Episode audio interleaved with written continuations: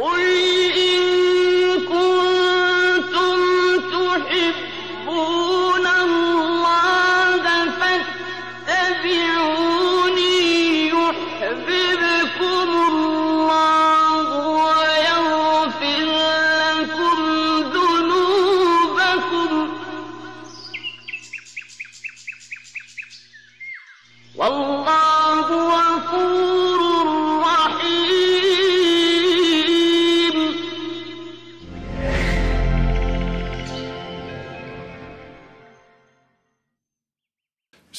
Bismillahirrahmanirrahim.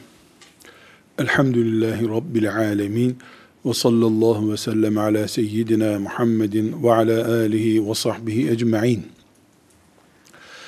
Resulullah sallallahu aleyhi ve sellem Efendimizin hadisi şeriflerini bize ulaştıran kaynaklarımızı incelerken, İmam Bukhari'nin sahihinden söz ettik. İmam Müslim'in sahihinden söz ettik. Ebu Davud'un süneninden söz ettik. Ve Nesai'nin süneninden söz ettik. Burada bir mülahaza yani dipnot açmamız lazım. Şimdi insanlar zannederler ki biz Bukhari'nin sahihi derken yani Muhammed bin İsmail el-Bukhari denen bir insan var. O insanın Sahih isimli bir kitabı var. Biz o kitabı okuyup peygamber öğreniyoruz aleyhissalatü vesselam. Dolayısıyla Muhammed bin İsmail o Bukhari denen zat bizim dinimizin isimlerinden biri gibi anlaşılır.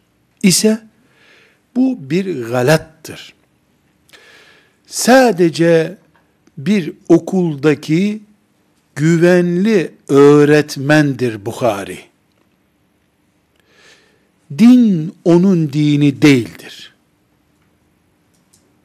Bugünkü ben hocayım diyenlerle İmam Bukhari arasındaki fark, bugün hocayım diyenlerin çok pişecek boş fırın ekmek ihtiyacı olması var. Bukhari ise bu ümmetin asırlardan beri gelmiş muteber isimlerinin tamamının tamamının onayını almış olmasıdır.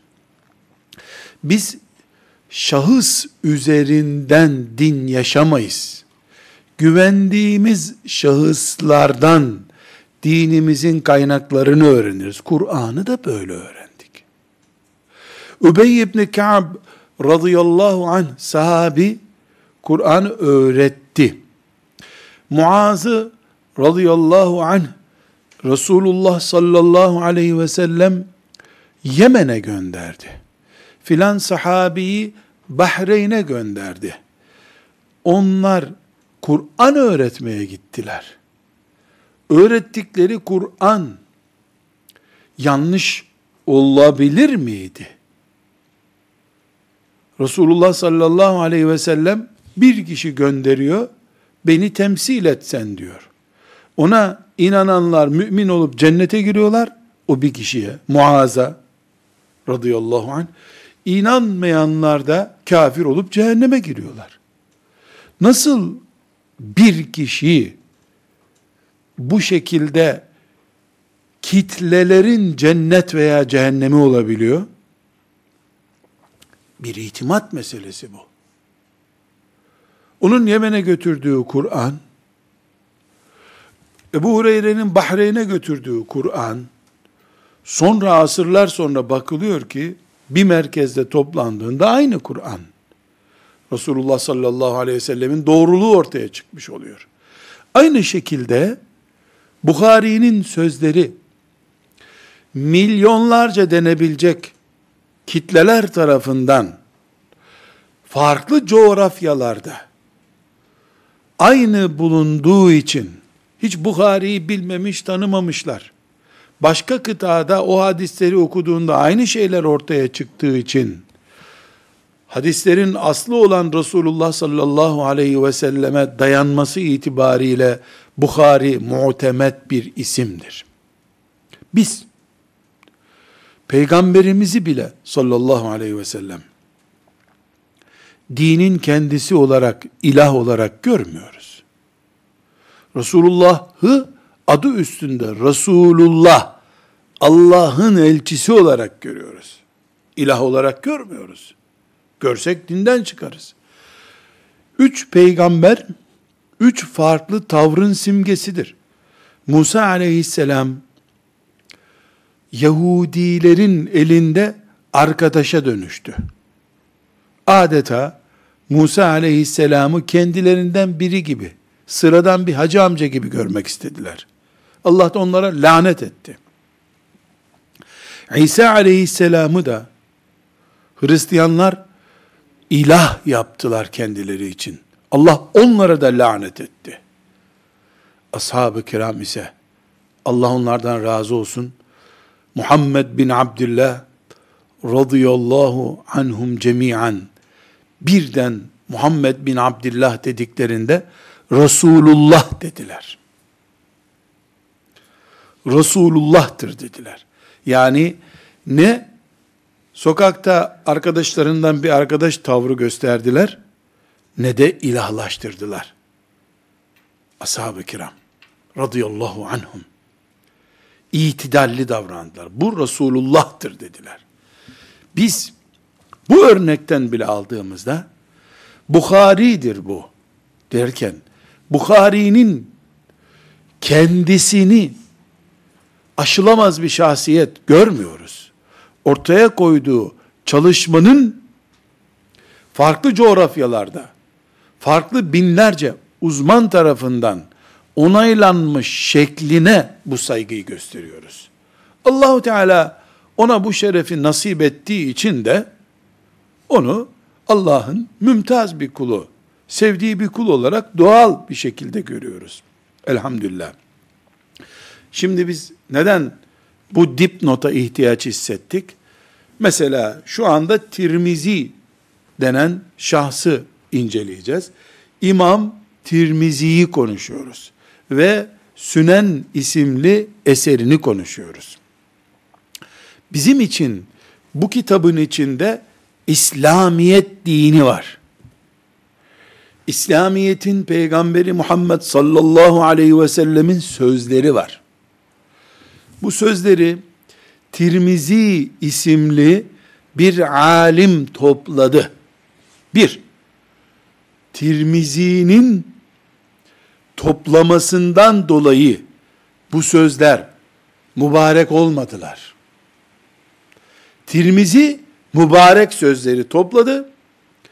Topladığı bu sözlerin Resulullah sallallahu aleyhi ve selleme ait sözler olduğuna bu konunun uzmanları onay verdiler. Tirmizi bu sözlerle değer kazandı. Bu Tirmizi bu sözlere değer kazandırmadı. Asla. Bukhari için de bu kural geçerli. Bukhari'nin kitabına nasip oldu diye o hadis değerli değil. Bukhari o değerli sözü bulmayı becerdiği için Bukhari puan kazandı. Tirmizi'ye fark yaptı. Belki ince ama önemli noktaları tespit ediyoruz burada. Bu Sünen et-Tirmizi ümmeti Muhammed'in asırlarca süren hadis incelemelerinden sonra ilk altı kitaptan biri olduğu onayını almıştır. Binlerce hadis-i şerif var içinde. Daha önceki bölümde zikretmiştim.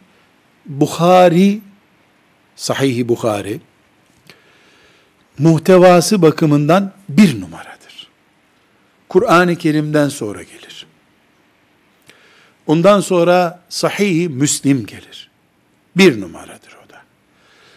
Eğer birler arasında, birinciliği paylaşanlar arasında bir sıralama yapacaksak, Bukhari birin ilki, Müslim de birin ikincisi gibi olur. Bukhari ve Müslim'in rivayet ederken, bize ulaştırırken aynı sözü söylemelerine biraz daha güçlü bir puanla bakarız. Ondan sonra Ebu Davud gelir. Nesai gelir. Tirmizi gelir. Tirmizi'nin içindeki hadisi şerifler genel itibariyle değerli Resulullah sallallahu aleyhi ve selleme ait olduğunda sıkıntı olmayan hadis-i şeriflerdir. Ancak Sahih Bukhari ile Tirmizi arasında bir benzetme yapacak olsak ya da karşılaştırma diyelim daha doğru olsun yapacak olsak Bukhari'ye mesela 100 puan verdiysek Tirmizi 80'lerdedir. Puanlama itibar. Genelinin puanı. Ama Tirmizi'yi açtığımızda da içindeki bir hadisi şerif Bukhari'deki herhangi bir hadis kadar güçlü hadis olabilir. Neden puanı e, Buhari'ye göre puanını biraz daha düşük gibi gördük Tirmizi'nin? Çünkü Tirmizi'nin içerisinde 3-5 tane Resulullah sallallahu aleyhi ve selleme ait olmadığı halde yani yüzlerce seneden beri alimlerin yaptığı yoğun çalışmalar sonunda Resulullah sallallahu aleyhi ve selleme ait olmadığı tespit edilmiş ama Tirmizi'nin bir beşer olarak yanılıp bunu Resulullah'ın sözü zannederek kitabına kaydettiği 3-5 hadis var. Biraz daha esnetirsek, Resulullah sallallahu aleyhi ve selleme ait olup olmadığı konusunda tereddüdümüz bulunan, zayıf dediğimiz hadisler de Tirmizi'de var. Bunu daha rahat bu şekilde söyleyelim. Dolayısıyla Tirmizi muteber bir kitap, ümmeti Muhammed'e İslamiyet dinini ve Müslümanlığı öğreten kitaplardır. Onlarca hadisi şerif, yani Resulullah sallallahu aleyhi ve sellemin onlarca sözü sadece bu kitapta var. Özellikle zühdle, takva ile, kıyametle, fitne ile ilgili pek çok hadisi şerif sadece Tirmizi'de bulunuyor. Allahu Teala Tirmizi'ye bir himmet vermiş. O da gidip hocalarından ders okuyarak, notlar tutarak, Peygamber sallallahu aleyhi ve sellemin hadis-i şeriflerini toplamış, bu kitaba kaydetmiş. Tıpkı Bukhari'ye Allahu Teala'nın himmet ve zeka verip böyle bir görevi yapmasını ona yönlendirdiği gibi. O başka bir açıdan toplamış. Ebu Davud başka bir açıdan toplamış. Müslim Bukhari'nin talebesidir. Hocasından öğrendiği şeylerin üstüne gitmiş, başka bir sistemle çalışmış. Resulullah sallallahu aleyhi ve sellemin Arap Yarımadası'na, Asya'ya yayılmış hadisi şeriflerini toplamışlar. Hatta Mısır'ı da katarsak Afrika'ya yayılmış hadisi şeriflerini toplamışlar. Bazı hadisi şerifler Bukhari'ye ulaşmamış, Tirmizi'ye ulaşmış. Sonra da Allahu Teala binlerce alim kuluna bunların üzerinde yoğun çalışmalarını ilham etmiş. Oturmuşlar Tirmizi'nin bize bu kitabında aktardığı binlerce hadisi on binlerce kere taramışlar. Nereden duymuş Tirmizi? Nasıl duymuş? Bunlara nasıl yaptıklarını bu çalışmayı değineceğiz inşallah. Yani Tirmizi rivayet etmiş.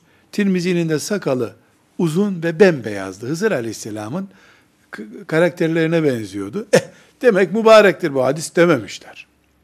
Hatta defalarca vurguladık. Bukhari'nin bile tamamdır. Bu kitap mübarektir diye onay aldıktan sonra yine Bukhari üzerinde çalışmalar acaba bir sıkıntı var mı diye devam etmiştir. Çünkü mesela Tirmizi'yi sahiplendiği zaman bu ümmet çok değerli, nostaljik güzelliği olan, kapak yapısı güzel olan, ondan sonra başlıkları da çok güzel dizilmiş diye almadılar bu kitabı. Allah'ımızı, peygamberimizi, şeriatımızı, cennet ve cehennemimizi öğreneceğiz diye bu kitaba sahip oldular. Bakış tarzları nostaljik değil, duygusal değil, dini ve itikadi bir kaynaktan geliyor. Tenkit ederken, Tirmizi bizden değil, bizim kabileden değil diye bakmadılar. Tirmizi'nin oğlu bile buna tenkit yazmış olabilir. Alim biri ise eğer. Mesele Tirmizi, Bukhari meselesi değil, Allah peygamber meselesidir. Bu kitaplar söz konusu olduğu zaman. Şimdi Tirmizi'yi bu pencereden baktığımızda özetleyebiliriz. Sünen-i Tirmizi isimli kitap 4000 kadar hadisi şerif ihtiva eder. Bu ümmeti Muhammed'in altı büyük kaynağından bir tanesidir. Bu kaynaktaki hadisi şerifler umumiyetle Tirmizi'de rivayet ediliyor. Tirmizi'de 3700 numaralı hadistir misal dendiği zaman güven verir. Ancak Tirmizi'ye yazılmış şerhler var. Tirmizi üzerine yapılmış tenkitler var. Bir alim Tirmizi'dendir diye hadisi duyduğunda önünde iki seçenek var. Ya Tirmizi'nin başında söylediği kaynaklarını bilen biridir. Çünkü Tirmizi mesela 3700 dedik. 3700. hadisinde Resulullah diyor ki demiyor. Hiçbir hadis bu zikrettiğim kitaplarda Resulullah demiş ki diye başlamaz. Nasıl başlar? Tirmizi mesela nasıl başlatıyor? Ben hocam Muhammed'den duydum. O da onun hocası şu şahıstan duymuş. İki. O da onun hocası filandan duymuş. O da onun hocasının filan kitabından icazet alıp duymuş. Dört. O da tabi'inden filancadan, Hasan'dan duymuş. Beş. Hasan da Ebu Hureyre radıyallahu anh'ın dersine katılmış. Ebu Hureyre demiş ki, Resulullah sallallahu aleyhi ve sellem şöyle buyurdu. Bu sayı gösterdiğimiz kitapların tamamında mantık böyledir. Bir alim Tirmizi'den 3700. hadisi şerifi rivayet ederken misal ya bu Tirmizi'nin şundan şundan şundan duydum dediği sözlerin verdiği isimlerin ayrıntısını bilen biridir. Ya da o ayrıntıları daha sonra örnek olarak onları gösterecek. O ayrıntıları veren bir kaynağa müracaat edecektir. Ve diyecektir ki bu hadisi şerif Tirmizi'nin kitabında bulunduğu halde Resulullah sallallahu aleyhi ve selleme ulaşan bandında sıkıntı var. Bu hadis sahih değildir. E Tirmizi değerli bir kitaptı. O şuna benzer. Altını erittiğinde içinden belli toprak çıkabilir. Maden bu. Bazı madende yüzde bir çıkar, bazı madende yüzde kırk çıkar. Ama her maden erildiği, eritildiğinde onun içinden o madenin özünün derecesinde olmayan bölümü çıkar. Bunlar bizim madenlerimizdir. Evet, şimdi ben bin küsür sene sonra bu kitap yazıldıktan bin küsür sene sonra bu kitabı kuyumcudaki bilezik gibi kullanıyorum. Yani ben artık maden olarak bunu eritmiyorum. Neden? Allah onlardan razı olsun. Binlerce alim ömürler vererek bu kitapları bizim herhangi bir şekilde zorlanmadan okuyacağımız hale getirmişlerdir. Altına not olarak düşmüşlerdir. Bu Tirmizi'de var ama bu sahih değil demişlerdir. Bu sahihtir demişlerdir. Bu zayıftır demişlerdir. İbn Mace isimli başka bir kitapta mesela bu mevzudur demişlerdir. Dolayısıyla ben paketlenmiş, bilezik haline getirilmiş olarak bu kitapları kullanıyorum. Öz olarak dinimizi öğrendiğimiz kaynaklarımızdan bir tanesi Süneni Tirmizi isimli kaynaktır. Allah müellifine rahmet etsin. Bu kitabı bugüne kadar taşıyarak getiren bütün hadis alimlerine rahmet etsin. Bu kitaptaki kaynağı, e, bu kitaptaki hadisi şerifleri didik didik edip ibadet, muamelat, ahlak, zühd konularında bize kullanılır malzeme haline getiren fukahamıza rahmet eylesin. Tirmizi baş tacımız. İçinde sorunlar var, bizi ilgilendirmiyor. Neden? Biz sorunsuz bölümünü kullanıyoruz zaten. Bu hadis Tirmizi'dedir deyip atamaz kimse. Bu hadis Tirmizi'dedir ama alimlerimiz bu hadisle akide oluşmaz.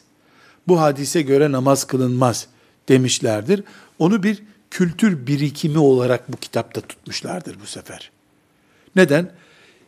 En azından bu hadis dediğimiz şey hadis değilse bile bu kitabın yazıldığı döneme ait ipucu veriyor. O dönemin kültürünü tanıtıyor en azından. O dönemin Müslümanları arasında konuşulan bir cümleyi en azından tanıtıyor. Bu bizim için tarihi bir değeri var. Hadis değeri yoktur. Akide, iman değeri yoktur. Sahih olmadığı için. Namazın farzlarından birini oluşturacak güçte ibadet değeri yoktur o günün kültürü, o günün tarihi, o günün dil yapısı hakkında bilgi vermektedir. Biz de bunu Tirmizi'den okurken bir tür o güne ait bir kültür birikimi olarak okuruz. Bukhari'den bir hadisi okurken ya da Tirmizi'nin sahih hadislerinden birini okurken de akide birikimimiz açısından okuruz. Bir sıkıntımız da yoktur. Tirmizi'yi bilhassa kıyamet konularında, fitne konularında, dua ile ilgili hadislerde mesela dua olarak yaptığımız pek çok hadis-i şerifin kaynağı Tirmizi'dir. Neden peki Tirmizi bu konularda öne çıktı? Tirmizi böyle bir seçim mi yaptı? Yok. Öyle bir derdi yok. Öyle bir derdi olsa dua kitabı diye onu yazardı zaten. Bu bütün İslam hakkında Peygamber sallallahu aleyhi ve sellem'den gelen şeyleri özellikle toplamaya niyet edip yola çıkmış. Neden peki e, dua hadisleri bunda daha yaygın, fitne hadisleri bunda daha yaygın. Mesela bir önce konuştuğumuz Ebu Davud'daki fitne bölümü çok güçlüdür. Fitneler, Melahim isimli bir bölüm var. Dünyanın sonuna doğru ortaya çıkacak olaylar Ebu Davud'da daha güçlü. Neden?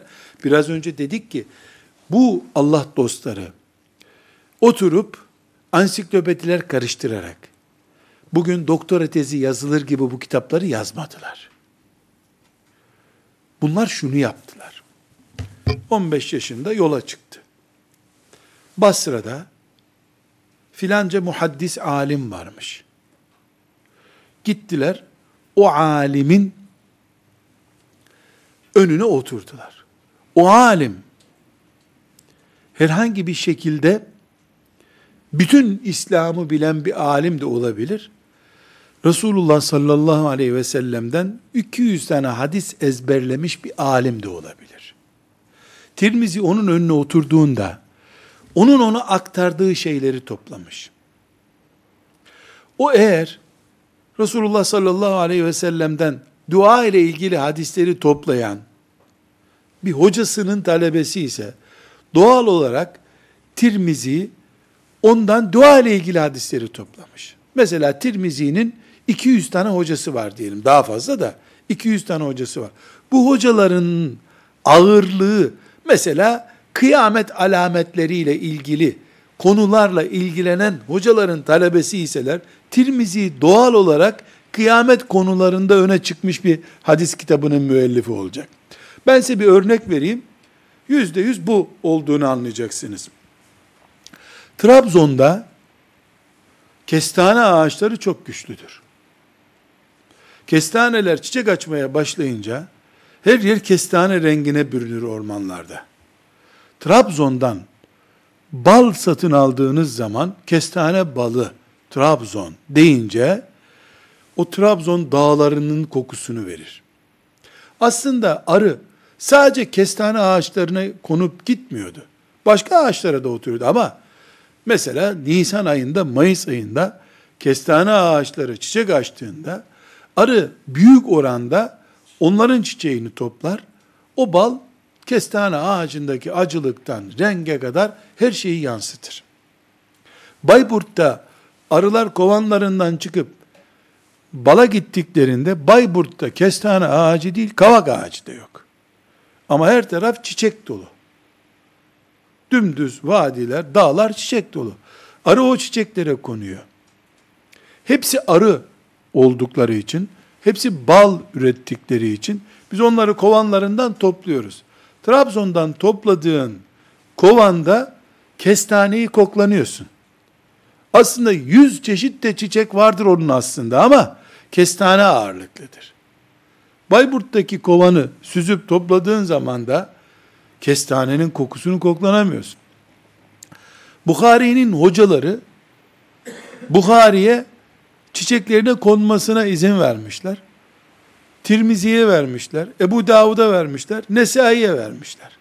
E dolayısıyla ümmeti Muhammed bunlardan istifade ettiği zaman onların yani Tirmizi'nin balını yediğimiz zaman bu bu bu bal petek bu. Bu petek. Bundan biz yediğimiz zaman aldığımız koku Tirmizi'nin hocalarının kokusudur. Hocaları daha çok kıyamet konularıyla ilgilenmişler, fitne konularıyla, dua konularıyla ilgilenmişler. O onu almış. E bu Davud'un hocaları başka konularla ilgilenen hocalar olmuş. Neden? Onun hocasının hocası da benzer şekilde zaten almış.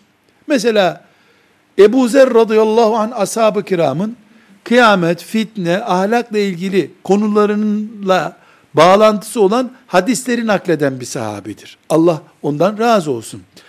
Ebu Zer hangi işte mesela Muhammed bin Sirin'le hocalık ilişkisi varsa Muhammed bin Sirin bir tabi olarak Ebu Zer'den onu almıştır.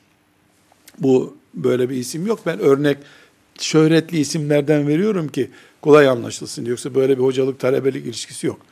Onun yok yani.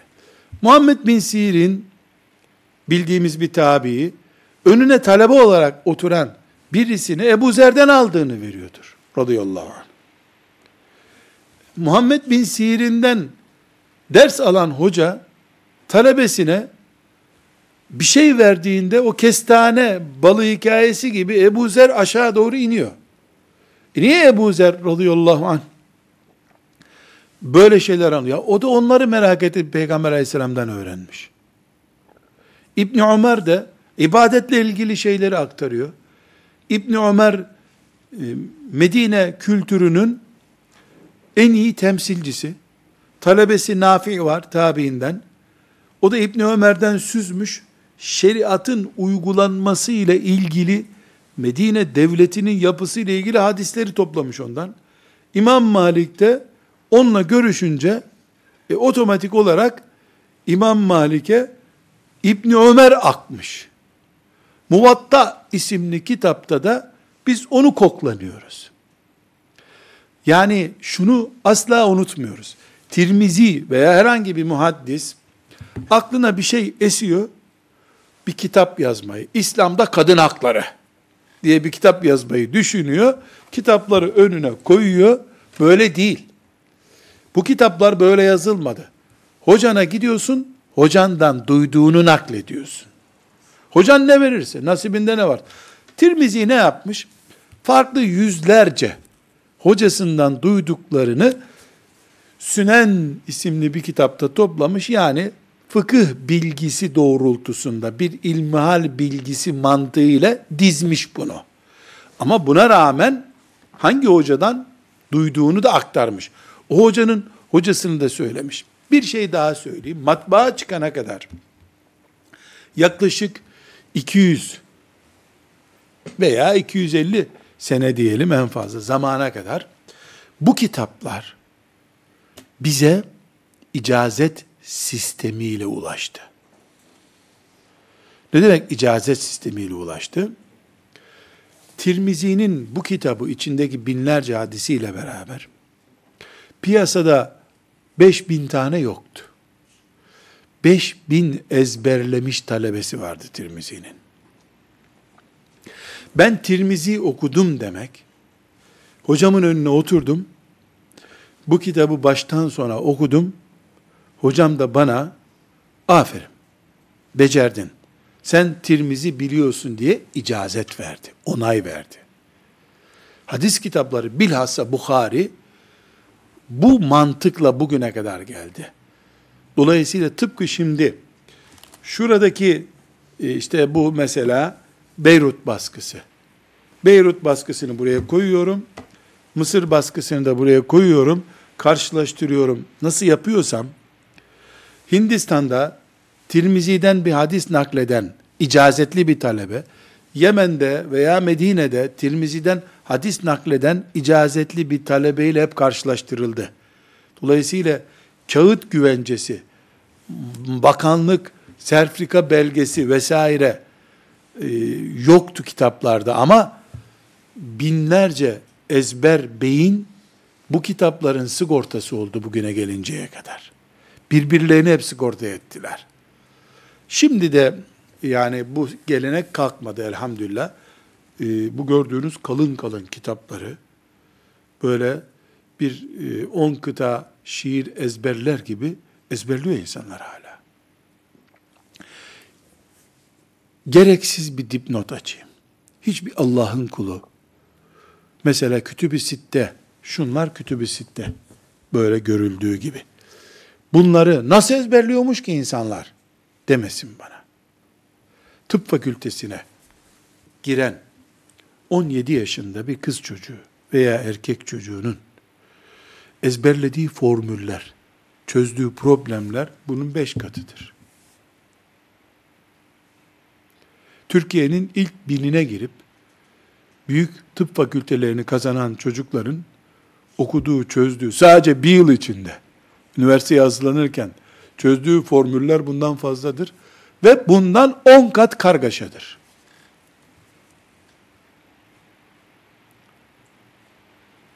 Üstelik de bu yüzlerce saat, belki binlerce saat dizi film izlemiş. Bir sürü boş işlerle ömrü geçmiş 17 yaşında birisidir. Dolu beyinlerle 17 yaşına kadar dolmuş beyinlerle on binlerce problem çözülüyor. Binlerce edebiyat metni ezberleniyor üniversitede. Mesela çok basit bir örnek. Geçmiş soruları çalışıyor çocuklar. Geçmiş 10 senenin sorularını çalışıyorlar. Bunları topladığında mesela edebiyat alanında Fuzuli'nin şiirinden bilmem ne destanındaki alıntılara kadar edebiyat sorularına, geçmiş senelerin sorularına çalıştığında bir araya getirilen kitaplara bakıyorum ben. Bunun kaç katı oluyor? Sadece bir dersten bu kadar çalışıyor. Kafası dizi filmlerle dolmuş bir nesiliz biz üstelik hepimiz için. Haberlerle, dedikodularla mesela o üniversite hazırlanan çocuk Türkiye'deki futbol takımlarında oynayan oyuncuların adlarını, şecelerini biliyor. Bu seneki transfer ücretlerini de biliyor. Bu dolu kafayla sen bu kadar formülü nasıl ezberledin kimse demiyor ona. Anasından doğduğu günkü gibi tertemiz zemzem suyu gibi kalmış mübarek Bukhariler. Nedir onlar için bu kadar bir hacim? Bunun gibi 500 kitabı ezberlese o kafa boş zaten tertemiz duruyor. Binaenaleyh bu kitaplar nasıl ezberleniyor biz sorarız. Çünkü biz dizi filme alışıkız. Futbol federasyonu gibi kafalar taşırız. Onlar ise bu kitapları, imanları ve cennetleri gördüler. Dolayısıyla bunu ezberlemek onlar için ne zor oldu ne de gereksiz oldu. Allah hepsine rahmet eylesin. Altıncı kitabımız İbni Mace'dir. Bunun da adı Süneni İbni Mace bilinir. Sünen genel bir isimlendirmedir. Yani birden çok Sünen kitabı var. Süneni Ebu Davud, Sünen En-Nesai, Sünen Et-Tirmizi, Sünen İbn Mace, Sünen, Sünen, başka Sünen kitapları da var. Sünen bir kategorinin adı. Kategori şu manaya geliyor. Bu kitap namazla abdestle başlıyordur. Ana konusu fıkıha göre dizilmiştir. Namaz, oruç, bir mukaddimesi vardır. Ondan sonra namazı başlar. Namazın altyapısı olan abdesti başlar. Abdestin altyapısı olan taharetle başlar. Mesela kadınların özel günlerine ait konu bu kitapta var mıdır? Var. Niye? Hayatla ilgili o. Hayatla ilgili her şey bu kitapta var. Peki nerededir? Ha, özel haller bir kadının hayatında nerede olabilir? Özel hal ne demek? Taharetle, gusülle ilgili demek. Gusül konusundadır. Çünkü Sünen kitabı herhangi bir şekilde bir konuyu ele aldığında onun Müslümanın ibadet hayatında neresinde duruyorsa oraya koyar. Bu bazen teyemmümden önce olur bazı kitapta, bazı kitapta teyemmümden sonra olur ama ana konusu ibadetlerdir. İbadet şemasında temizliktedir. Temizlikte taharetten sonradır. Taharetten sonra bazen guslün önüne geçer, bazen guslün sonrasını ama ana şemasında aynıdır. Sünen isimli kitaplar bu şekilde dizilidirler. Bukhari'de bu konu yok mudur? Vardır. Sahih-i Bukhari'de de vardır. Onun mantığı biraz daha farklı. Önce iman konusunu ele alır. Vahiy konusunu ele alır. Daha siyasi bir düşüncesi var. Bukhari'de biraz daha farklı. Müslim'de az daha farklı. Muvatta az daha değişik. Bunlar hocalarından dinleme tarzından da etkilenmişler. Dizerken ki genel kategoriyi belirlerken de bir miktar etkilenmişler.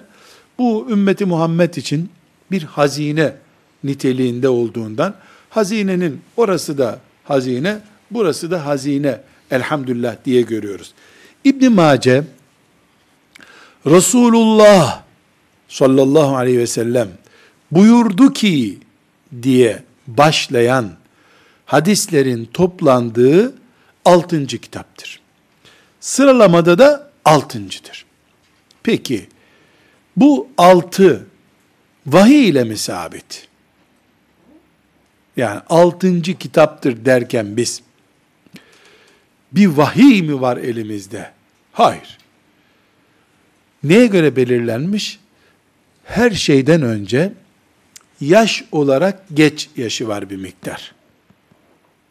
Ama bundan da önemlisi, yani yaş dediğimiz hicretin hangi senesinde doğmuş onu bakıyoruz. Buhari'ye göre biraz daha geç duruyor.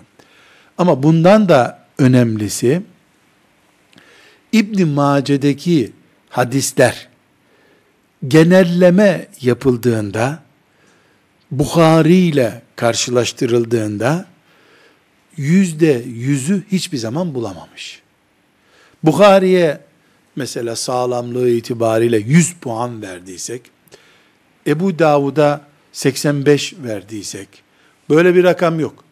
Ben hani hep puanla, rakamla yaşamaya alıştığımız için bu rakamları veriyorum. Bunların daha hadis, hadis literatürü açısından ifade edilen şekilleri var. Onları kullanmıyorum şu anda. E, Tirmizi'ye de 80 puan verdiysek, İbn Mace 75 puanda kalıyor. Neden? Çünkü İbn Mace'de 3000 civarındaki hadis yüzde 80 itibariyle sahih, hasen, güzel hadisler. Fakat içinde alimlerin bu mevzudur. Resulullah sallallahu aleyhi ve sellem böyle bir şey söylemedi. Dediği hadisler de var. Resulullah sallallahu aleyhi ve sellemin böyle bir şey söylediğinde tereddüdümüz var. Dediği zayıf hadisler de var. Epey yüzlerce zayıf hadis de var içinde. E peki madem bunun içinde zayıf hadis var, niye İbn Mace'yi atmıyoruz? Hayır. Atamayız. Niye İbn Mace'yi güvenli kaynaklar sırasına koyduk? Koyarız. Neden? Çünkü içinde onlarca, yüzlerce hadis var. Tıpkı Bukhari'deki hadis gibi. Sağlamlık bakımından. Bir, bir defa Bukhari'de ve bunda bulunan onlarca hadis var. Dolayısıyla bunun içinde Buhari'den almadığı halde bu, hocası başka. Bukhari'de güvenli diye damgalanmış hadisten bunun başka yerden getirdiği hadisler var. Bu Bukhari'nin gücü oluyor. Bukhari'deki sistem bunu güçlendiriyor. Neden?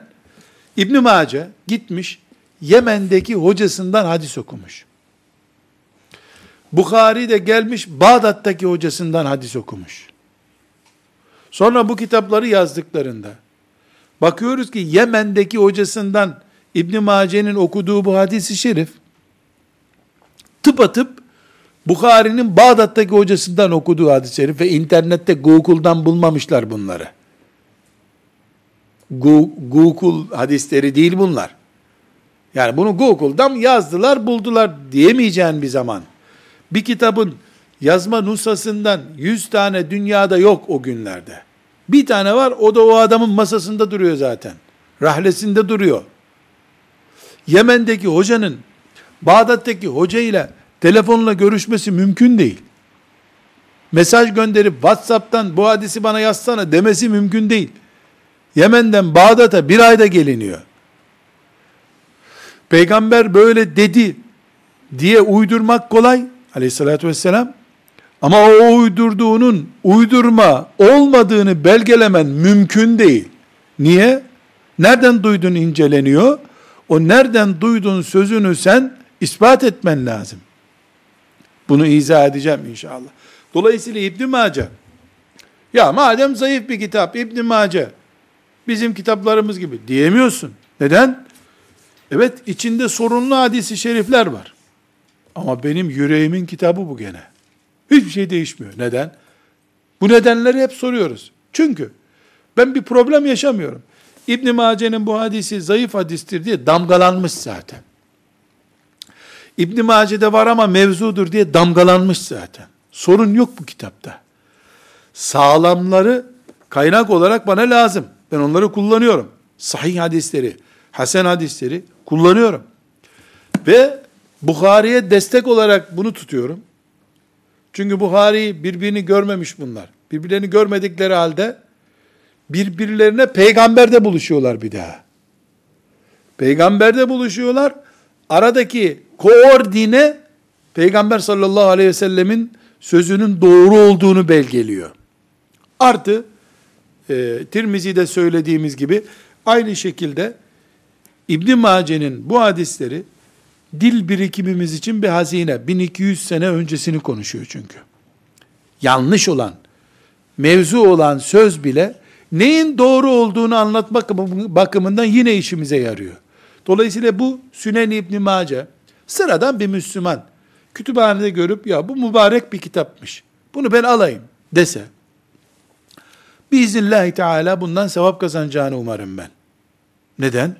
Çünkü bu mübarek kitap onun kütüphanesinde bir ilim kaynağı değildir. Okuyup bundan bir şey anlayamaz insan. Yani ilacı aspirini nereden yapıyorlarmış? Mısır nişastasından. Aspirin ham maddesi mısır. Mısırın da nişastası. Sakarya'da her sene yüz milyonlarca ton belki mısır üretiliyor.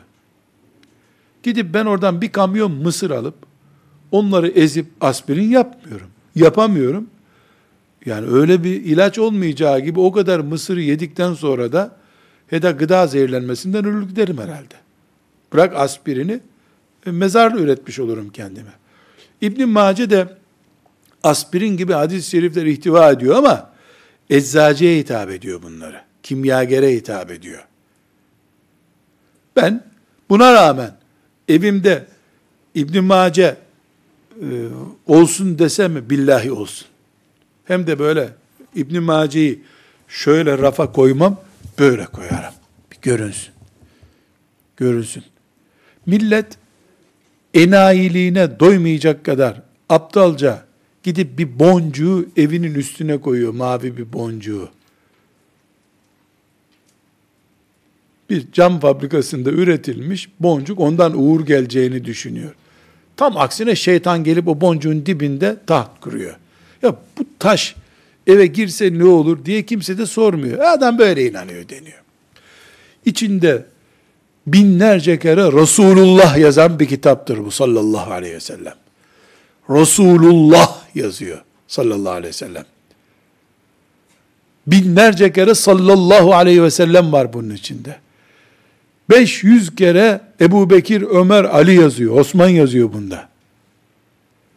Bir boncuğun, çöpe bile atmaya değmez bir boncuğun, eve uğur getirileceği, getireceği, getirebileceği düşünülen bir dünyada, fiilen bereket olan bu isimlerin bulunduğu kitap içinde hiçbir başka bilgi bulunmadığını düşünelim. Bunu ben böyle bile koymaya gelmiş, şöyle koyarım. Bu, bu mizan ile böyle görülsün diye. Berekettir bu biiznillahü teala. Kaldı ki ilim ayrı bir mesele. İbn Mace fıkıh kitapları bakımından da kaynak kitaptır. Pek çok ibadetle ilgili hadis-i şerifler İbn Mace'de var. Özellikle mukaddimesi İbn Mace'nin çok değerlidir. Yani mukaddimeyi e, İbn Mace kendisi bizzat hadisin, imanın, Resulullah sallallahu aleyhi ve sellemin bizim için bulunduğu yerin e, tespiti açısından ayarlamış. 110 civarında hadis-i şerif var mukaddemesinde. Çok değerli. Yani İbn Mace'nin tamamını okuyamayan bile, okuma imkanı olmayan bile İbn Mace'nin mukaddimesini okusa çok güzel. Resulullah kim sallallahu aleyhi ve sellem? Hadis-i şerif ne demek? neden hadis-i şerif okunuyor konularını muhakkak okur. Ama bu kitapları biz şerhleriyle beraber okuduğumuzda ki bunların şerhleri var. İbn Mace'nin şerhi var. Türkçede de İbn Mace'nin şerhi var. Ee, Türkçe çok güzel. 10 ciltlik şerhi var, piyasada var. İbn Mace o şerhten okunduğunda bir ilmuhal kitabı gibi insana bilgi verir bir akide kitabı gibi bilgi verir. Ee, bir şartla ilmihal kitabını şöyle bir üniversite imtihanına girecek gibi okumamış birisinin bir güzel kendi tabi olduğu mezhebine ait ilmuhal kitabını okumamış birisinin İbn Mace okumasının caiz olmayacağını düşünüyorum. Neden? Bu biraz önce örnek verdiğim gibi Madem aspirin nişastadan yapılıyor, ben de Sakarya'dan bir kamyon mısır alayım, bütün sülaleye yetecek kadar kaynatıp kaynatıp aspirin yaparız demeye benzer bu. Bu kimyager iş. Türkçe şerh yapılmışsa, mesela bu gördüğümüz gibi bir cilt, on cilt ne yazmış adam bunun şerhini yaparken? Beş satırlık bir hadis-i şerife iki sayfa açıklama yazmış. Bu şu demektir. Şudur. Çünkü hadisi şerifler Resulullah sallallahu aleyhi ve sellemin anlık kesitleridir. Her hadis mesela Ebu Hureyre dedi ki Resulullah sallallahu aleyhi ve selleme kadın geldi şunu söyledi. Resulullah sallallahu aleyhi ve sellem şu cevabı verdi. Bu 23 yılın 23 saniyesinin kesitinin alınıp bize taşınmasıdır. Bu 23 saniyenin saatlerce gerisi var, saatlerce sonrası var. Ebu Hureyre radıyallahu anh bunun tamamını bize aktarmıyor. Bazen de kadın geldi de kadının şu sorusuna şunu söylediği de demiyor. Resulullah sallallahu aleyhi ve sellem dedi ki diyor başlıyor. Halbuki kadın şöyle yaptığı için ona şunu dedi açıklaması var. Şerhler bunları topluyor. Tekrar vurguluyorum. Ümmeti Muhammed'in Allah demesinin, Resulullah demesinin kaynaklarını konuşuyoruz. Kütüb-i Sitte isimli kitaplarımızı konuştuk. İlk altı kitabımız. Bukhari, Müslim, Ebu Davud, Nesai, Tirmizi, İbn Mace. Başta tekrar ettiğim şeyi şimdi tekrar ediyorum. Biz peygamberimizi bile haşa put yapmayı Hristiyanlar gibi caiz görmediğimize göre herhalde Bukhari'yi put etmeyiz. Nesai'yi put yapmayız. İbn Mace benim canım. Kitap evimin bereketi. Kütüphanemin bereketi. Ama İbn Mace putum değil. Dolayısıyla İbn Mace'yi severim. Hocam derim. Kitabını kaynağım bilirim. Dönerim İbn Hac İbn Hacer'i, Suyuti'yi, Zehebi'yi bunlara örnekler vereceğiz inşallah ileride. İbn Mace'deki bir hadis hakkında ne demiş diye incelerim. Bakarım Zehebi, İbn Mace'nin bu hadisiyle amel olmaz diyor. Vay İslam düşmanı casus demem Zehebi'ye. Neden? O da İbn Mace'nin talebesi zaten. Talebesinin talebesi. Ama onun derdi İbn Mace değil çünkü. Onun derdi Resulullah'a ulaşmak sallallahu aleyhi ve sellem. Arıza gördü mü Buhari'yi de takmaz. Müslim'i de takmaz. Buhari ve Müslim bize Resulullah'a ulaştırdığı için değerli sallallahu aleyhi ve sellem. Ulaştırdıkları kadar değerliler. Elbette herkes karşılığını Allah'tan alacak. Biz sadece sevgimizi, saygımızı ve bağlılığımızı perçinleriz. Elhamdülillah. Ben İbn Mace ki altıncısı bu kitapların kütüphanemde Süneni İbn Mace var mı diye sorulduğunda hangi baskısı diyorum. Ben sağken ve cebimde şöyle bir ayakkabı alacak kadar param varken İbn Mace'nin yeni bir baskısı çıkacak ve bendeki baskıdan da bir farkı olacak ve ben onu almayacağım. Ve ayakkabım olacak. Vallahi olmaz ayakkabım. Terlikle gezerim. Ama İbn Mace'nin yeni bir tahkiki çıkmış. Farklı bir baskısı çıkmış. Ve ben onu almamışım. Terlikle gezerim. Ayakkabısız gezerim. İbn Mace'siz olamam. Belki de ona hiç bakacak değilim. Çünkü bir tane ana kullandığım baskı var. O baskıya yetiyor bana. Ama o benim kütüphanemde olması lazım. Benim kütüphaneme gerekli o. Neden? Çünkü bu sadece hadis kitabı değil.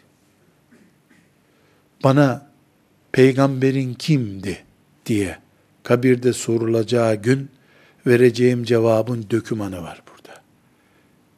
İkinci bir baskısının bulunması berekettir. Velhamdülillahi Rabbil Alemin.